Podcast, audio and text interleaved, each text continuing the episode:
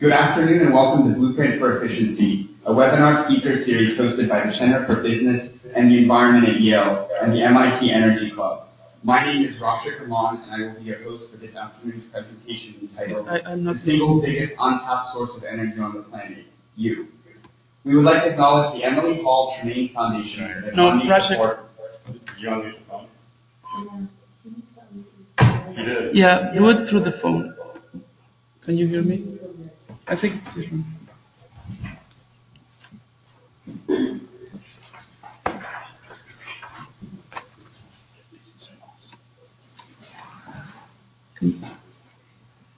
Testing. Turn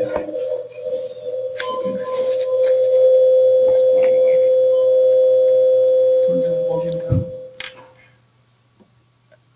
Good afternoon and welcome to Blueprint for Efficiency, a webinar speaker series hosted by the Center for Business and the Environment at Yale and the MIT Energy Club.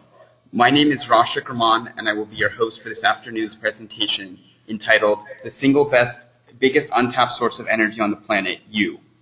We would like to acknowledge the Emily Hall Tremaine Foundation for their funding support of the Carbon Finance Speaker Series at Yale. A word about our speaker series. The Yale Center for Business and the Environment and the MIT Energy Club are pleased to present the fourth annual installment of the Carbon Finance Speaker Series, Blueprint for Efficiency. This series of public webinars will feature the latest developments in energy efficiency policy, investment, technology, and community engagement, with a special focus on the Department of Energy's Better Buildings program. In today's talk, presented live from Yale Studios in New Haven, Connecticut, our panelists from United Illuminating and O-Power will discuss behavioral energy efficiency as a solution for meeting energy efficiency mandates. Across the country, states are setting aggressive energy efficiency mandates from 10% to 25% reduction in the coming decade. Smart meters, retrofits, and more efficient appliances will help us achieve our goal, but only if we can get a large portion of households to buy in. Historically, efficiency program participation rates have been low, less than 5%, but emerging broad-scale behavior-based efficiency provides the potential to meet those goals through a combination of small changes in day-to-day consumption among more than 80% of households and by improving participation of traditional energy efficiency programs. Progressive utilities, including United Illuminating, on behalf of the CT Energy Efficiency Fund, are now incorporating behavior-based efficiency into their overall energy savings approach. O-Power is a leading provider of behavioral efficiency, generating more than 400 gigawatts of savings in 2011 to 50 plus clients across the U.S. Using a multi-channel approach, behavioral science, and leading UX, O-Power helps households save by removing black box of consumption and motivating consumers to act. Now for a quick word about our panelists. Kirsten Brooks is the program administrator for EE Smarts and the Smart Living Center at United Illuminating, a regulated investor-owned electric utility serving southern Connecticut. Prior to her role at UI, she held positions at the MIT Media Lab and VH1 Music. She has an MS in nonprofit management from New School University and a bachelor's in journalism from New York University. Barry Fisher is a member of O-Power's engagement management team, where he works with utility partners to ensure the full delivery of energy efficiency goals. He helps to design and implement home energy reporting programs for utilities across the eastern U.S. Barry studied environmental engineering at Stanford and completed a Fulbright Fellowship researching clean energy in the Pacific Islands.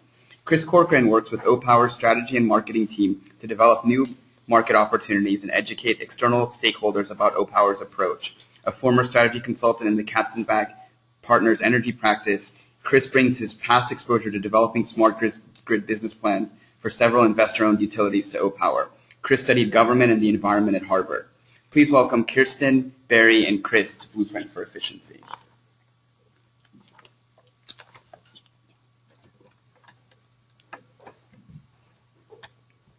Okay.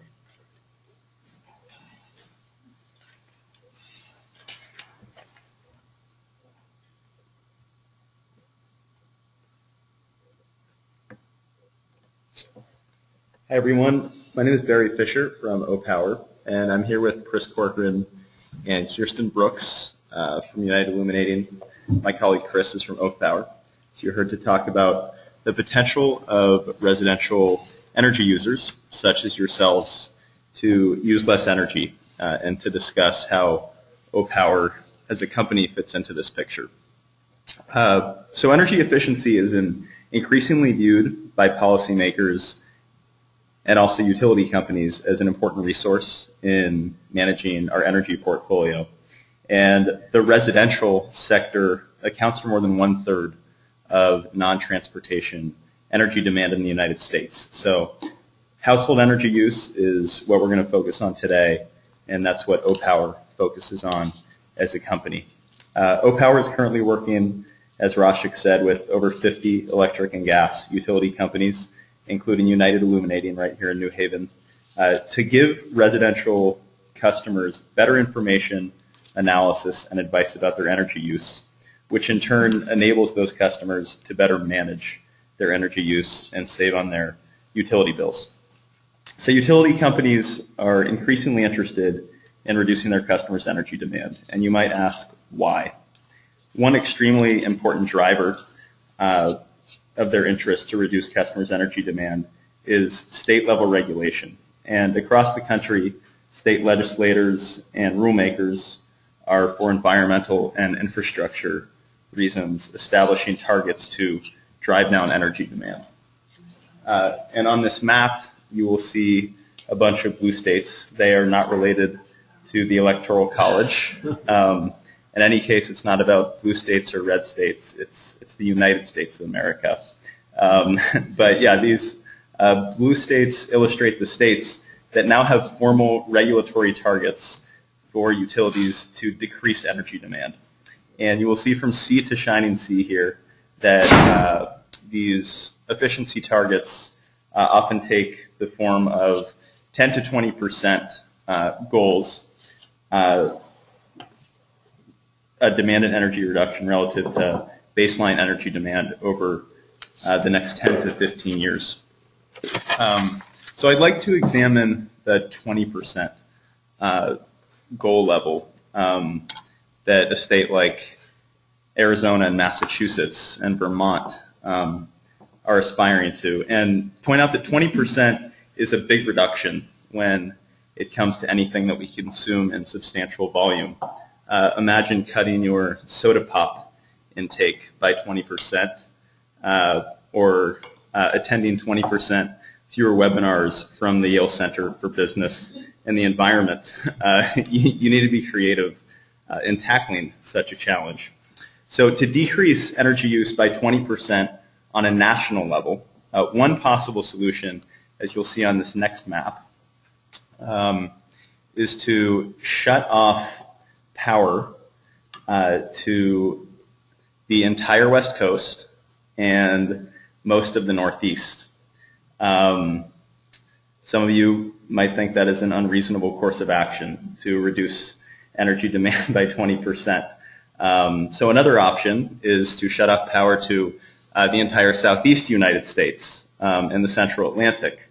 Um, but with the 2012 election season around the corner, uh, this is likely to be politically unfeasible. But uh, uh, let's get serious. Uh, our good friends at McKinsey a couple years ago did a comprehensive investigation of the current profile of non-transportation energy use in the United States between now and 2020 and evaluated the array of opportunities to decrease energy use um, over that time frame. And the McKinsey team found that a lot of our current energy use uh, in the residential sector especially is simply wasteful. Uh, it's not going toward constructive purposes. Uh, for example, as you may know, uh, all the small holes and air leaks in the walls of a typical home are equivalent to leaving a window open all day, all year long, uh, which can lead to a lot of wasted energy. then there's old refrigerators and inefficient lighting, things like that, which uh, result in uh, drawing excessive power. So the McKinsey team found that across the whole residential sector, uh, we're wasting about $395 billion worth um, of energy and they found that we can eliminate that waste, um, and we can cut about 28% of our current energy usage in the residential sector. And to do that would require an upfront investment of $229 billion, uh, which far um, is far below the 395 billion that we're currently wasting. Uh, a 165 billion dollar net benefit from that investment uh, seems attractive to me. Um, and a, lot of these savings, a lot of this uh, elimination of waste was projected to come from structural improvements to the residential uh, sector, such as sealing air leaks, uh, increasing appliance efficiency, and improving insulation, which are all very important energy-saving initiatives. Uh, and many communities across the U.S. have launched programs to implement these kinds of structural improvements. I'm going to turn it over to my colleague Chris Corcoran to discuss a case study of these efforts.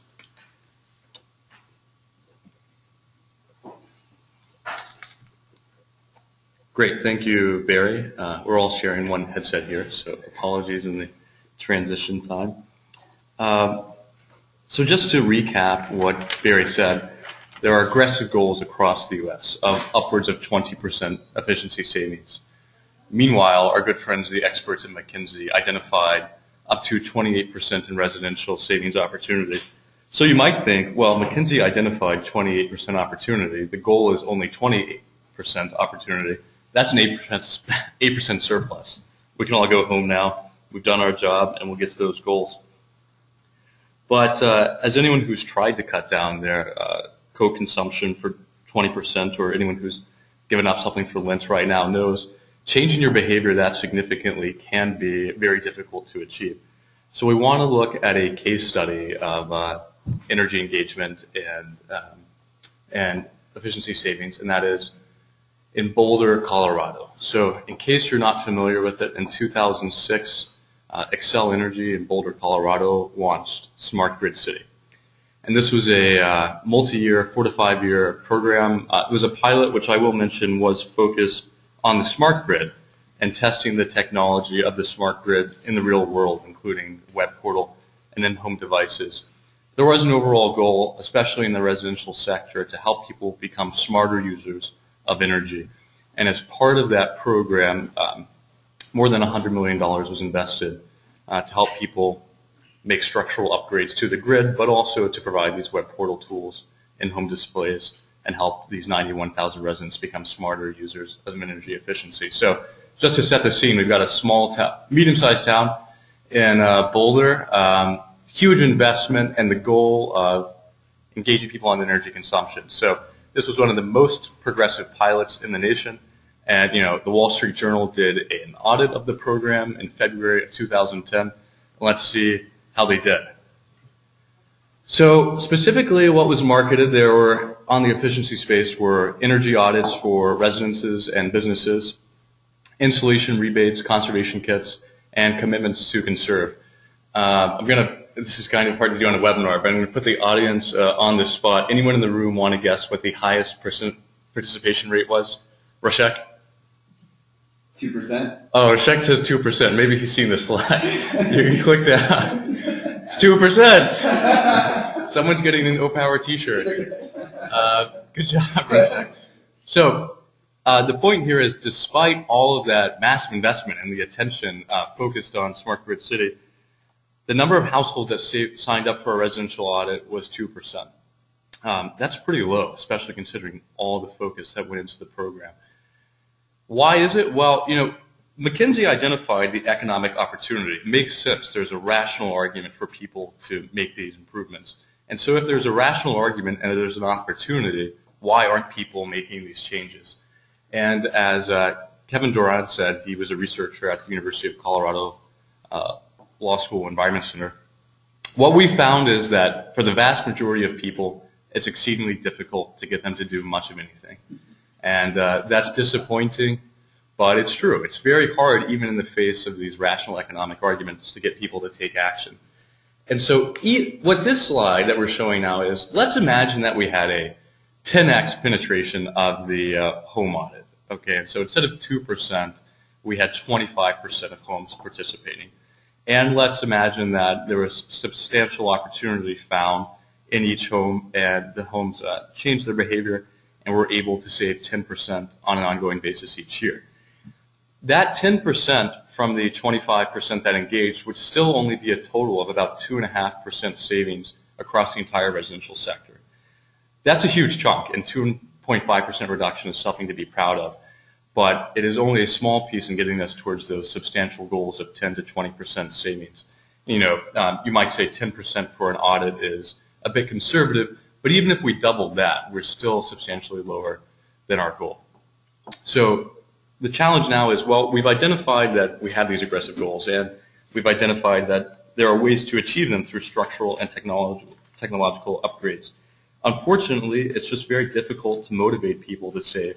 And even if we were able to motivate a quarter of the population on a single program, we'd still have much more work to do.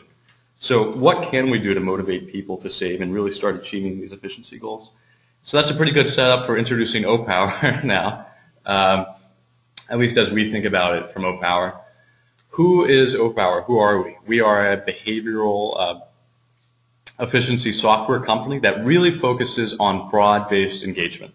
Uh, we intend to give people better information about their energy use, uh, work with utility partners to analyze that data and provide insight to users on how they can change their behavior, and give them the tools and the tips that they need to really go out and make those changes and realize the benefits of uh, behavioral efficiency.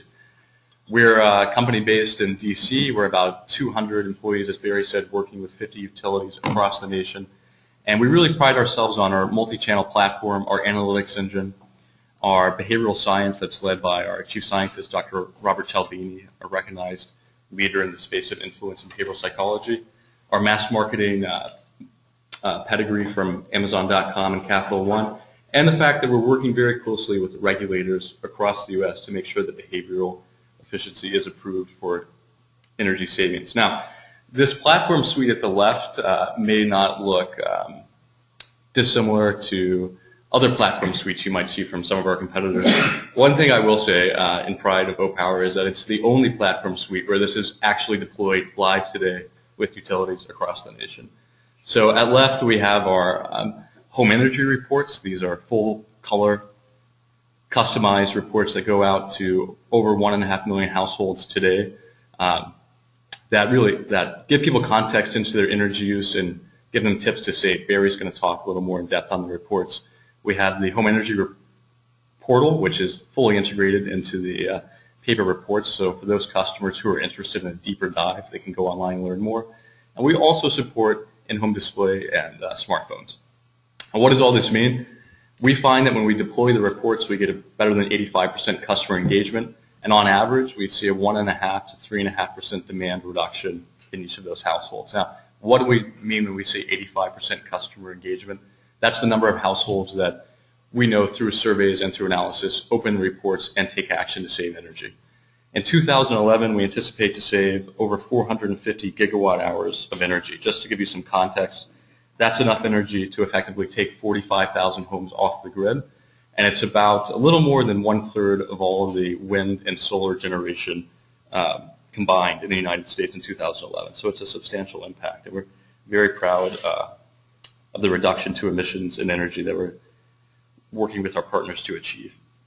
Um, so this is a little bit about uh, you know the tools that we use to get people to engage in their energy. You might ask, you know, in the face of these uh, economic motivations that I mentioned are not particularly effective, how do we get people to instead change their behavior and really take action? So I'm going to turn it back over to Barry, who's going to talk to you a little bit about our history and product philosophy.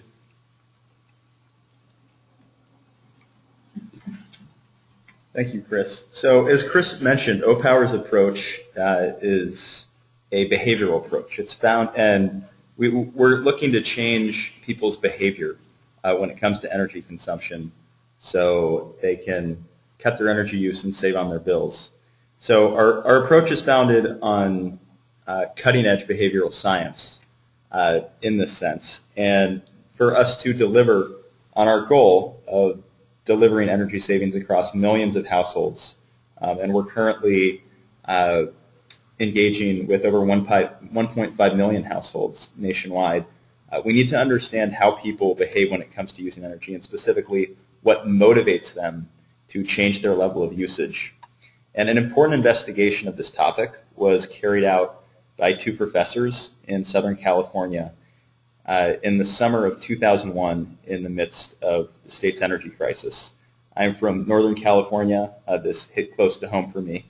Um, and uh, it was a tough time. And the, the professors wanted to find out what motivates people to decrease their energy consumption. So the professors and their loyal research assistants uh, did an, experiment, uh, an experiment using door hangers. And on the next slide, uh, you will see three door hangers. And the professors and the research assistants, in their quest to find out what motivates people to change their energy usage, put uh, various door hangers on uh, a lot of homes stating different reasons for why people should use less energy during the summer. And some of the homes received the first door hanger on the left that said, you should turn off your air conditioning this summer and turn on your fan more because it will save you money. That's the reason you should do it. S some other homes received the middle door hanger that said you should turn off your AC and turn on the fan because that's good for the environment. It will prevent air pollution from power plants if we're using less energy. And the third door hanger uh, went to another group of citizens and it said use less energy because it's good citizenship. It will help prevent rolling blackouts. Uh, and I will uh, turn over the question to other people in the room other than Rashik um, to, uh, to see which door hanger you think was most effective in driving people to change their energy consumption. Money. Money. All right, we have a lot of greedy people in the room, as probably many of people on the line are as well, and they're saying that money is the key driver uh, in motivating people to use less energy. They can save money. So it turns out that at the end of the study, they compared energy usage uh, across the homes receiving these door, different door hangers and compared to homes that received no door hanger. And they found that there was a zero impact on consumption. Uh, people that receiving these door hangers didn't matter which one was as good as receiving no door hanger. There was really no impact on energy consumption. What I've been hiding from you all this time is that there was a fourth door hanger, and it said, use less energy this summer turn off your air conditioning turn on the fan because the majority of your neighbors are also turning off their AC and turning on their fan. And this uh, social context um, was very powerful. People who received this message decreased energy consumption by 6%, which is amazing, uh, especially when compared to our expectations over on the left. And this finding that social context is critical and that the actions of our peers influence the way that we behave uh, very much stuck in the minds of the founders of OPower. They latched onto this insight, and uh, one of the professors um, in this study, Robert Cialdini, became the chief scientist of OPower and helped the founders to scale up this insight and apply it on a large scale to uh, change people's behavior when it comes to uh, using less energy. Uh, and in fact, OPower's product today still reflects an emphasis on the importance of social context and other uh, insights from behavioral science. And uh, we'll soon be uh, turning it over to Kirsten Brooks from United Illuminating to talk about how we're applying uh, these behavioral science insights for the customers of United Illuminating. Uh, but I will show you this home energy report here uh, Chris alluded, it, uh, alluded to it before. This is what we're sending to over 1.5 million homes nationwide. It's a uh, often bi-monthly uh, information source um, and analysis that is sent to homes so they can better understand their energy usage uh, and take action to reduce it. So uh, what's emphasized here is this neighbor energy comparison uh, that I just mentioned. This bar chart shows how your home, you receiving the report, uh, used energy uh, relative to similar homes in your neighborhood. And with that social context, you can see if you're using more than average or if you're better than average and so on and respond accordingly. Uh, the report also presents personalized uh, energy efficiency advice um, that uh, is targeted based on demographic characteristics that we know about the occupants of the home, such as whether they are owners of the home or renters of the home, uh, how many occupants are in the home, uh, income level, and information like that. And 6,000 uh, Lucky United Illuminating customers uh, were randomly selected to participate in such a home energy report program that presents these helpful insights and social context uh, to them. Uh, and Kirsten will be discussing that program momentarily. Um, United Illuminating has a relatively small program uh, relative to some of our other home energy de- report deployments. Uh, the scale can be quite large, and on this next slide, the pie chart indicates that in Massachusetts, 24% of the state's residential energy efficiency portfolio and goals is accounted for by OPower's uh, home energy reports program and the savings associated with that. So that's a very large chunk that represents 49 gigawatt hours of energy savings, and that's equivalent to taking about 5,000 homes off the Massachusetts electricity grid for a year. Uh, so the scale is large, and we continue to add more utility partners uh, to uh, send our uh, energy reports to their customers. Um, Chris will briefly go into greater detail around the opportunities to achieve uh, behavioral savings um, in households and some survey work that OPower has done characterize the opportunity, and then Kirsten will give the on-the-ground uh, perspective of how those uh, opportunities are um, are being pursued at United Illuminating.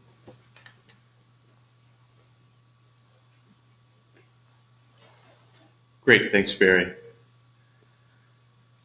So you might say, well, we've talked about this 20% that we need to achieve, and we talked about how McKinsey identified some of the structural changes. Your OPower is suggesting that we can also get there through uh, behavioral um, means as well. So we went back and we looked at the McKinsey report, we wanted to know what percentage of that 27 to 28% residential opportunity they identified was attributed to behavior-based savings.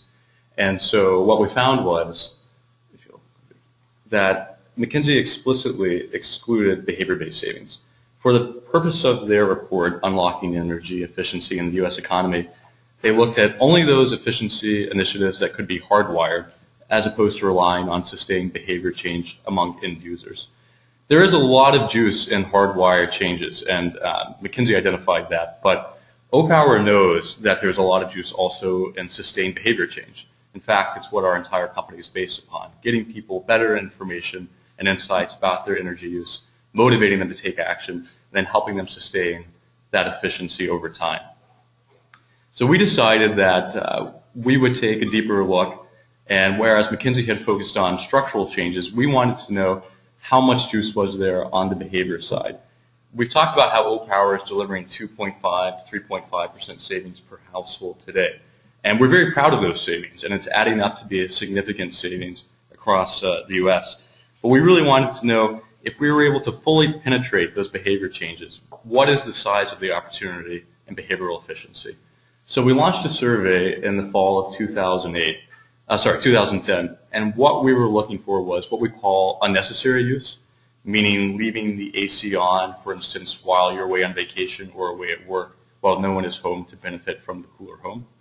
And then what we also classified as excessive use, which is more subjective, but includes things like lengthy showers, uh, over 12 minutes, I think in this case. Some people might think that is a necessity rather than excessive use, but we're just trying to identify what is the opportunity in getting people to change their behavior and reduce nationwide energy consumption. I'm going to, uh, for the last time, I think, put the room on the spot here Anyone want to guess what percentage of households leave the AC or heat on while they're not at home? Wow, this is like a very well educated. The guess was 80 percent. The guess was 80 percent. So if you click down, it is 81 percent. Uh, wow, very uh, educated audience here. So the point is, yeah, that's a huge opportunity. Four out of five people are leaving the house and they're not turning off the AC.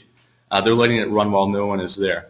And like, likewise, there's also some opportunity in getting people to maybe, you know, heat not all of their home when it's not in use or uh, set the thermostat to what we might consider a more reasonable level. So we did the survey. It was 2,000 homes nationwide, uh, random sampling last fall, and we got this feedback on how people are using energy and what we defined as wasted energy to kind of you know model what the opportunity is. So we took these survey responses, we modeled them against typical consumption behavior in terms of where energy is going, the size of households, and the size of energy consumption. And what we are estimating is that there is about a 21% opportunity in just preventing that behavior-based waste. So by getting people to change their day-to-day energy consumption, we can reduce as much as a fifth of all the energy in the residential sector. Now, again, this is a modeled estimate based upon our survey, but let me explain to you how we got there. We started off with the biggest lever, which was uh, AC and heat. So just by getting people to install a programmable thermostat, uh, put in a Wi-Fi thermostat, or just turn off the AC when they leave the house, we could cut 7% of total residential consumption. Likewise, we'll just click through. We saw 3% opportunity in water heating. We saw an opportunity in lighting, just getting people to turn off the lights in the rooms that they're not in. Uh, washer, dryer, and dishes only washing full loads. The TV, turning it off while you're not watching it. How many of us leave the TV on or the computer in the background for ambient noise or light when we're doing something else? And then finally, the, you know, ever-present phantom load and uh, getting rid of that and making sure that we have smart appliances which are not sucking energy while they're not in use at all. So you add all this up, and we've got about a 20% opportunity. Now, you know, this is our modeling. Maybe it's between 15% and 20%. The point is there's a significant opportunity from behavioral savings. OPower is very excited about this, and we see a lot of room for us to grow and improve our own savings so that we can help households move towards this 20% uh, behavioral savings. And so what does all this mean? Uh, just tying the two messages together, there's a huge opportunity in the structural improvements that McKinsey identified. And this is some of the structural improvements that have been made in utility energy efficiency portfolios from 2004 to 2008. Uh, things like CFLs, Energy Star appliances, appliance recycling, weatherization, and home audit programs. So there was a lot of conservation done uh, in the mid 2000s. Likewise, in that in that same period, if we had deployed behavior-based savings, we could have more than doubled all the savings. So what we're trying to show here in this slide is that behavioral savings can be a, a substantial complement to structure and technology improvements, and together, those two bases of savings can help us get towards our aggressive goals of 10 to 15 to 20 percent reduction in the residential sector. So we're excited to focus on the behavioral side. And I'm going to turn it over now to Kristen, who's going to talk about how United Illuminating is focusing on both behavior-based savings and structural savings to help their customers save energy.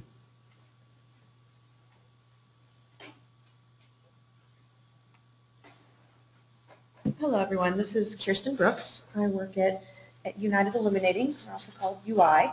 Uh, just to give you some background on us, I know that um, Barry had told you before that we have um, or maybe it was Chris, I can't remember, who said that we have um, a little bit of a small pilot going on with only 6,000 customers. Uh, we have 325,000 customers in our service territory, which is uh, mostly in the southern Connecticut area. Uh, this is around New Haven, um, down to Fairfield, and a little bit north of that.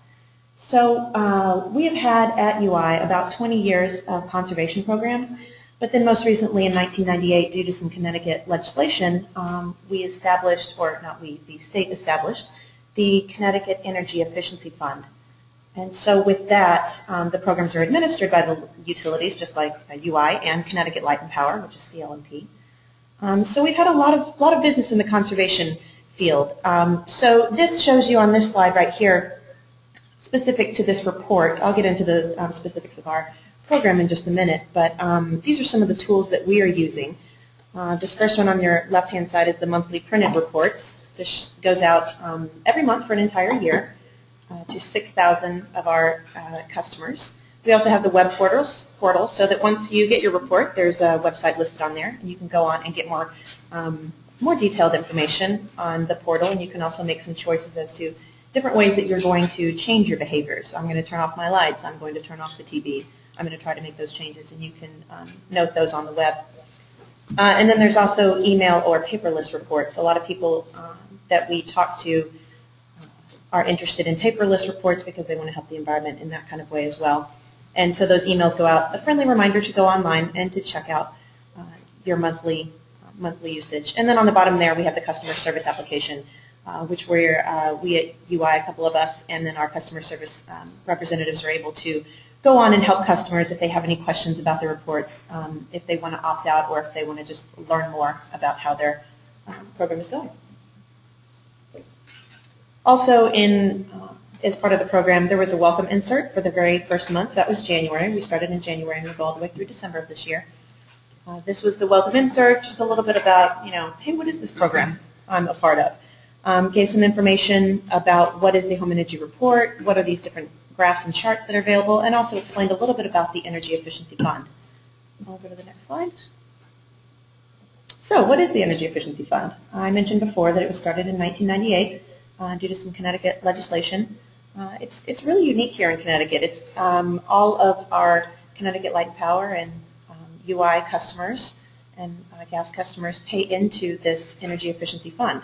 So um, one of those mini charges that happens on your electric bill, now you know what one of them is. It's for the energy efficiency fund. And all this money goes into this, um, into building programs for our customers. So we promote energy efficiency use. We help both residential customers and businesses um, save on their electric bills. We, of course, advance economic development, reduce electric demand, and then help reduce air pollution. Um, and like I said before, in the next bullet point, it's showing that um, it's because of a charge on customers' bills. If you did have more, you wanted more information about that, it's ctenergyinfo.com. Um, it's a clearinghouse for all of our programs. Um, what's unique about um, the Home Energy Reports program is that we are able to synergize um, with a lot of our different programs that we have here. The Energy Efficiency Fund, um, about a year and a half ago, decided, you know what, maybe we should look into this behavior stuff. Maybe we should find out really um, if we give a treatment to our customers like an energy report and the use of the website, what really will happen? Will we save those that 2.5 average uh, for our customers um, in their energy use? So they felt that it was a unique opportunity to do this. Um, and some of our other programs like the Home Energy Solutions program, which is a home energy assessment program, um, uh, we promote those as part of the reports and on the website. Um, and then the Home Energy um, Solutions Income Eligible, that's what the HESIE is. Um, and it also helps to promote things like um, the Smart Living Center, which is um, kind of like a museum um, and a science area where you can find out more about energy efficiency that is um, offered at no cost to our residents in Connecticut. So these are some really great ways that we can synergize a lot of our programs. So what kind of program are we doing? Um, we have 6,000 electric customers involved in this O-Power program. Uh, we were looking at energy efficiency program participants, people that are already in the energy efficiency programs, have had HES, um, have had um, participated in some of our HVAC programs. Um, and then we also wanted to see um, maybe some high usage customers as well. But I should tell you that we actually had um, a little bit of recruitment on this. We're not all um, 6,000, not all 6,000 were uh, randomly selected. We decided here at UI that it was, it was a really unique opportunity to use this as a marketing tool. Um, so what we did is we went out uh, to customers. Uh, we engaged them through social media with, uh, with Facebook. Um, we also reached out to people that were coming to the Smart Living Center um, in a lot of different areas through the um, clean energy task forces that exist in a lot of our towns here in, in Connecticut and specifically in the UI territory. And we asked them to participate. These are early adopters. These are people that may be already interested in environmentalism and that type of thing. Um, so a number of that, that 6,000 is actually involved in that um, as well. So uh, the specifics of this, they get the welcome insert, like I mentioned before, 12 home energy reports, so that's one per month. Um, of course, they're measuring um, their energy use against their quote-unquote neighbors, and that is um, around a mile around around your area, so a little bit a little bit less than that. And our specific go- goals at UI were to provide meaningful, actionable insights to UI customers to achieve some, some savings. We wanted to see what would happen. And of course, uh, increase customer satisfaction. And that, that's a big part of the marketing aspect of it. We not only wanted to market to some VIP customers, um, but we also wanted to use this entire program um, as a marketing opportunity for our Energy Efficiency Fund programs. Um, the, the pilot is in progress right now, so we're only a couple of months in, um, about to be finished with our first quarter, so we can see some results on that soon. And then we're also conducting a customer satisfaction survey. So we're just starting that process right now, um, which is to see how customers like the reports. Do they like the frequency of the reports? Um, is, are the graphs easy to, to, to use? Um, are they getting anything out of it? Um, are they opting out? We want to we kind of find, find out who's opting out of the program as well. So that's um, that's pretty much the, the UI program that we have here, um, all sponsored by and provided by the Energy Efficiency Fund. So I think I'm passing it back to Chris. Here we go. Oh, it looks like everyone gets to see my calendar for a second. Uh, you can just tab to uh, the PowerPointer. Great. Um, thanks everyone so much for uh, coming to this webinar, and a big thanks to Yale uh, for putting this together and for hosting us, uh, specifically to Rashik for coordinating everything. OPower is excited to be here. I uh, want to thank Kristen and United Illuminating for presenting with us. We're excited to be partnering here in New Haven in Southern Connecticut. And uh, let me turn it over now to Rashik. Thanks so much. Um, all right, great. Thanks, Chris, Chris, Kristen, uh, Kirsten, and Barry. Barry. We have a We have a few few questions questions from the audience. I'm going to throw out about uh, 10 minutes 10 minutes or or so so for for questions. I'm going to try to get in as as many as possible. Um, Um, so one of the questions that comes from the student in our audience is, is OPower really working with um, commercial buildings or particularly tenants in the commercial space? That's a great question. OPower currently focuses on residential deployments. Um, of the 50 utilities that we have uh, nationwide, all of them are focused on residential deployments. There are a couple of reasons for that. We really, the company was founded to remove kind of the black box of energy consumption for residential account holders, you know, households who get an electric bill every month, understand that having the lights on drives up electricity, but really don't understand what where their usage is going or what they can do to improve necessarily. So we are focused on the residential sector, which is also the sector where there's the greatest ability to do pure comparisons and motivate people through behavioral science. We are doing a couple of pilots uh, with some of our partners on small business deployments. Same principles, but comparing similar businesses to similar businesses and benchmarking their energy use. Uh, we are not uh, deployed with any commercial or industrial clients today. Okay. Uh, Thank you for that.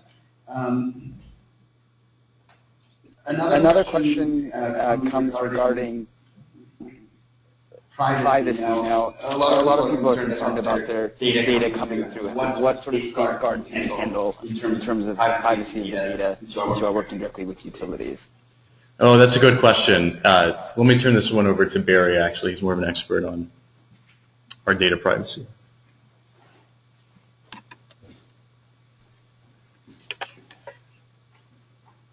Sure. So this is a, an excellent question, and OPower is very, uh, very diligent in maintaining strict confidentiality about all the customer data that we draw upon to create our home energy reports. Uh, the energy usage data that we receive uh, comes directly from the utility companies that we work with, and we sign a very uh, comprehensive um, and secure agreement with them to uh, maintain the privacy of all the information we're receiving. Uh, a lot of the other information we draw upon, such as uh, the square footage of people's homes and uh, how many occupants live in the homes, that is all publicly available data uh, that is coming from uh, county records, tax assessors' offices, uh, census-related data that OPower goes out uh, and purchases, um, but that is public data. Uh, we do not share it. Uh, we use it strictly for the purposes of this program. But yeah, we take uh, intensive precautions um, to make sure any individual's data uh, is uh, strictly confined to uh, them and their home energy analysis.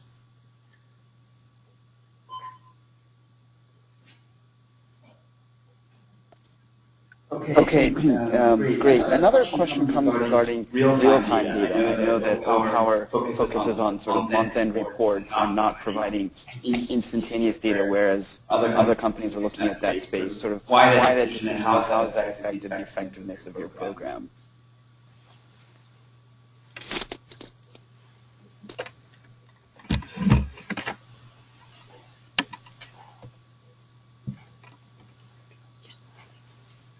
So the rollout of the smart meters has given a lot of excitement uh, across the entire electric industry about the opportunity to disaggregate usage, take in more data, and provide that data back to consumers in a way that's uh, exciting and meaningful. If you think about the number of data reads that many utilities have taken for residences, uh, traditionally it's 12 a year. They take one reading a month. In some cases, it's a bi-monthly reading. They take six readings a year. If you think about switching to interval data reads, it's not going to be 12 reads a year, it's going to be 35,000 reads a year. Some people believe that households want to see all 35,000 reads. OPower does not believe that most households have the uh, interest or capacity to process 35,000 pieces of data on their energy consumption. Um, we think what's most important is deriving the insight from your usage. Rather than showing you what your usage was um, 10 minutes ago, and comparing it to right now and having you derive, uh, you know, uh, in your head what the change was. We just want to find the biggest changes, whether it's an inefficient AC or an old refrigerator, and give that insight to you. Um, you know, we like to say that energy efficiency is powerful and it's interesting, but it's not sexy. And we don't think that when people go on Facebook, what they want to talk about is uh, their energy use. They want to talk about their friends' vacation photos and things like that. So that's a roundabout way of saying uh, we believe the power is really in the disaggregated usage and insight rather than real-time data. However, uh, we know that for a small subset of the population who are very interested or who have a uh, engineering background, they do want that real-time data. They want the ability to download their data and analyze it themselves. Uh, it's very important for those people who are interested. If they're going to spend all the time to go online, find that data, and try to analyze it, then it should be there for them. So uh, while OPower does not believe that real-time data will lead to substantial behavior change, we are committed to working with our utility partners to provide that real-time data. Usually we do it in a 24-hour uh, delay um, just so the data can be validated and processed before going to the customer so they don't see any sort of wacky usage, charges or um, um, uh, billing. All that gets cleaned up before the customer sees it. But that is our approach to real-time data. We, we favor insight over, uh, we say insight trumps data, I guess. Um, actually, this question, question is for Kirsten. For the, for the program, I know it's sort of early days, just started, but have you gotten any anecdotal responses from customers? How are they taking it? What are people saying about the program so far? Um, sure. Well, uh, we have had a few customers um, that have called us. Uh, they don't understand who their neighbor is sometimes. Um, they want to know more about that. Um, sometimes, um, was Barry was mentioning some of the data that we that we have that's inputted in there. Uh, sometimes uh, the assessor data, the square footage of a home may not be correct, but what's been really nice is having the ability to use the customer service application, and I've been able to change that, or our customer service um, representatives have been able to change that, and it immediately is reflected on the website. Um, I noticed, I, I'm a part of the pilot myself, and so I changed my square footage, and it worked very well, and then, um, and then thus I will be compared to the correct neighbors. So if I only have, let's say I have 700 square feet in my home, but it actually says I have 1,400. Oh, I'm not going to be charged. I'm not going to be compared to the right people. So those are the types of um, questions that we've gotten. Um, almost every single one has been a nice. You know, by the end of it, I've, I've had a couple people saying, "Well, thanks for including me in your pilot." So that's been really lovely. It's also been nice because um, we've gotten repeat visitors to the Smart Living Center um, which we really like to get visitors in there to, to see hands-on what um, energy use is like. So they brought their reports in and have come and talked to us um, about their reports, and that's that that face-to-face communication is ideal. Um, I guess we'll, this will be the last, the last question. question, Um, um, one one question that a lot of people have asked are sort of what percentage of the behavior-based savings are seen after six months a year? It seems like it's sort of instant, instantaneous, you know, two years. Can you talk about how you verify those savings?